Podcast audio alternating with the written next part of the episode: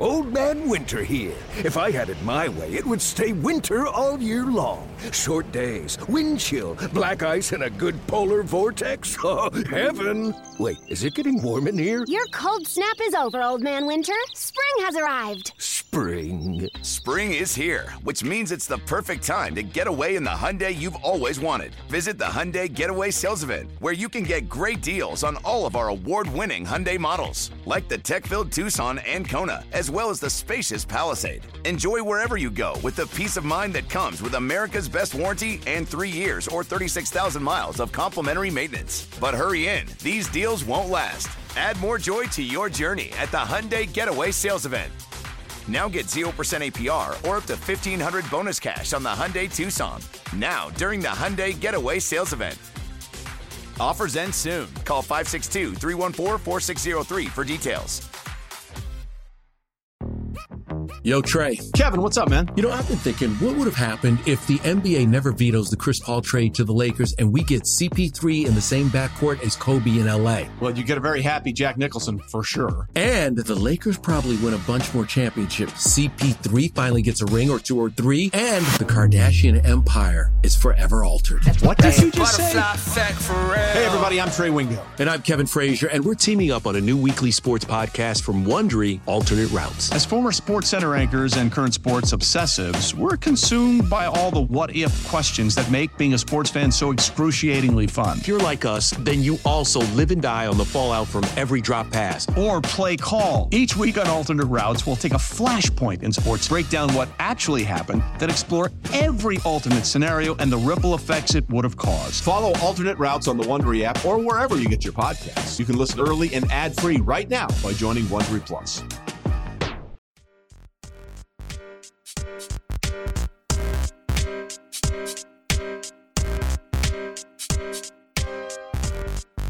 Well, that sucked. That sucked. What a what a shitty game 7. It was way worse than game 7 last year at the exact same day and the exact same time. It didn't suck that Boston per se lost in 7 and now that we have a Miami Denver finals, that's actually I kind of like that. It sucked because Boston's they they just didn't show up. They might have played the worst closeout game in the history of the closeout game. It sucked, baby, because Tatum rolled his ankle on the first play of the game. It sucked because Boston. Because Boston, you were doing so well at the like whole game of basketball thing, like sharing the ball, moving when you don't have it, beautiful game type stuff. It sucked because Boston reverted back to all the things that put them in that 3 0 hole to begin with. It was so incredibly ugly. It was so disgusting that it, it, it, just uh, like it defied description. It was so pointless. I was bored. Let's be real. The Celtics, they they've been winning a lot of games largely, strictly on their talent. They play some of the worst brand of basketball I've ever seen. When when they decide to play real basketball, it looks great, like it did in games four, four, five, part of six. But in this case, again, they go went back to their losing ways. They played horrible basketball. They settled for jumpers. They never moved the ball. They got back to their ISO basketball bullshit on the perimeter. They played hero ball without a damn hero to speak of on the floor. It was a double digit lead almost from the jump, folks. They couldn't make a single three, the Celtics. They were 0 from 0 for 12. Yes, 0 for 12 from 3 to start the game. 9 for 42 from 3 for the full duration of the game. The only player on the Celtics that looked like he was going to up to be up to the challenge was Derek. My name's Kodak Black, but when you see me, I'm white. He was like literally one of the only players who tried to create his own shot and didn't just settle for jumpers. He got to the free throw line. He got to the rim. He hit mid-range shots, and it was like, where's where's Jaylen Brown? Where where's Marcus Smart at? Why are why is this Derek White's team now? You had Joe Mazzulla looking stunned out there. Derek White had 18. 18. I think that's more than Jayson Tatum. I think Tatum, even with his little baby injury, I think he had 14 points. Yep, that's right. He was one for four from three, 11 rebounds, 14 points. Humbly, one of the best players in the world to go home in seven after being down 3 0. Just humbly going home uh, and to Cancun. And now, where are we? We are to the point where the the talk is getting louder again. It just reignited it. Is Joe Mazzulla the right coach for the job in Boston? Shh. Don't ask nobody too loud. Because there's nothing about this game that makes you confident in him moving forward, is there? This one, not games four, five, six. I mean, this one. His coaching largely in this playoffs is a roller coaster. It's like dating someone who is attractive, fun, interesting.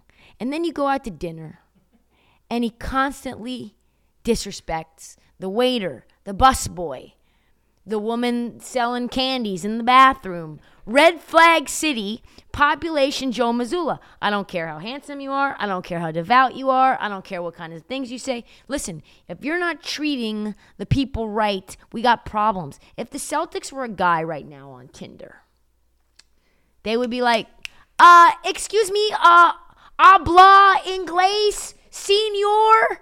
Like, that's Joe, that's the Celtics. Like, ugh, ugh. What's this hombre think he's fucking doing putting cilantro on my taco? Where do we even begin? Where do we begin? Like, in terms of what they specifically did poorly, let's kind of get into that. All they did for game six and game seven were just chuck threes, just largely early in the shot clock, contested, gross, step back threes. They got lucky in game six because Derek White, my name's Kodak Black, but when you see me, I'm white, saved their ass. But in game seven, Jimmy was better, Erik Spoelstra was better, and they brought um, Caleb Martin, aka Robin, with him. Do you know how bad things got for the Boston Celtics? Duncan Robinson. Duncan Robinson shush the crowd in the fourth quarter. Duncan Robinson, the guy who was getting DNPs in the second half of the season, the guy that you had, it was like uh, he was on a milk carton for most of the year. We hadn't seen or heard from Duncan Robinson, the guy that people were clowning, saying might have the worst contract in the league. He was saying, shh, don't, no, don't fight it. Shh, just, just lay down.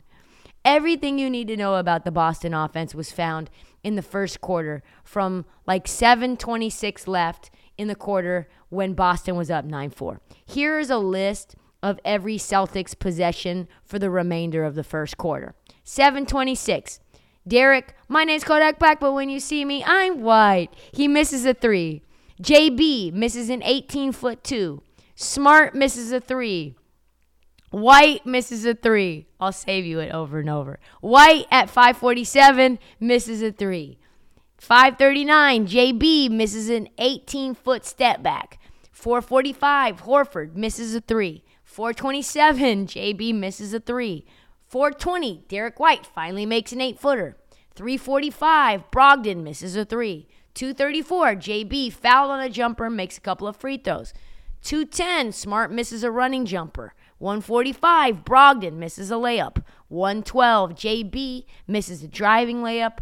108, are you bored yet with all these misses? 108, Robert Williams misses a putback. 103, uh, Robert Williams, Time Lord, makes a four footer. 36 seconds left in the quarter. JB misses another three. Three seconds left in the corner. JB misses a layup. Let Tend Dental make your dream smile a reality. We offer a variety of top rated treatments, including Invisalign aligners. And for a limited time, Tend is offering $750 off orthodontic treatments. Offer valid through January 31st, so don't wait. Visit hellotend.com slash sale. That's hello, T-E-N-D dot com slash sale. And book your free consult today. Boston had 16 possessions for the remainder of the quarter and this was the best that they could do. eight missed three pointers, two missed long twos, and six drives that ended with six points. And the Heat ended up that first quarter up 22 to 15. What a complete and utter disaster of a quarter in a game seven. What a failure. Wait, what a step to success that was. What a complete and utter step to success of coaching to design any offensive plays that aren't three point shots or ISO ball. Just didn't, just wouldn't. Just no screens, no back cuts, nothing. And that stretch in the first quarter was replicated throughout the game. We will not spare it. We will not we will not give you any more of the play-by-play. We will spare you with the ugly details, but just believe me, that's what it was. Boston had no creativity. And when questions about it came after the game as you knew it was going to, Joe Mazzulla's answer was we missed threes. That was the reason. We played the defense was there. That's what you're going to expect when you have Joe Mazzulla around. Non answers, non accountability, basically putting the onus on whether his team makes threes or misses three. Make or miss league. It's a make. He might as well just said that. It's a make or miss league. So I don't know. It's a make or miss league. His teams, Joe Mazzulla's teams, they're going to put up 35, 45 threes a game. They're going to beat a lot of mediocre teams in the regular season. They're going to probably struggle in the playoffs. They'll probably end up winning many of those series because they're the most talented team. But the flaws will continuously be exploited by better teams later in the rounds. Where does that leave Boston? With a lot of questions. And it starts with Jaylen Brown. He's entering his contract year. As we know, because Jaylen Brown was second team All NBA, they can offer him uh, more than anyone else he can't get a super max if he goes anywhere else. He's eligible for five years, two hundred ninety-five million dollars from Boston, which is a the tune of fifty-nine million dollars a year. Can I ask you something? Can I ask me, you, and the lamppost this? Do you think Jaylen Brown is worth sixty million dollars? I don't know if there's five players in the league worth sixty million dollars. He had eight turnovers in game seven, and I like Jaylen Brown, and I am like a fan. Eight, I repeat, eight turnovers. The rest of the Celtics had seven turnovers as a team. Why can't Jaylen Brown dribble? I'm a little I'm a little upset. I thought I was going to Boston. Will they break up the Jays? I don't know. I remember back before Celtics won three in a row, we were getting all kinds of rumors about a toxic locker room. One insider was like, oh, yeah, they're getting tired of pretending to like one another. And then they went to Top Golf. And they apparently all bonded. They didn't talk about the games. They didn't watch any film. They basically just became 15 year olds uh, going to the driving range and drinking some brews with their buddies. And now all of a sudden it's do, re, mi, fa, fa, fa sa, la, ti, do, whatever they say. You can't hide a shit show like this, though. Not when two superstars are making $60 million per year. As for Miami, I hate that I had to make it about Boston because congratulations you did not choke away the first 3 0 lead ever in history. Congratulations on that, first and foremost. You deserve all the credit in the world for getting it done, especially in Boston. You get the credit for Jimmy Butler coming to play and doing exactly what he said he was going to do. You get credit uh, for Coach Spo, who right after game six, by the way, was like ready to start game seven that very moment. He was like, I'm ready to get this tip right now, like now, like now. He solidified I believe for the world that he's the best coach in the NBA, and it's not close. Uh, I think there's a big chasm between him and everyone else, even the next best coach.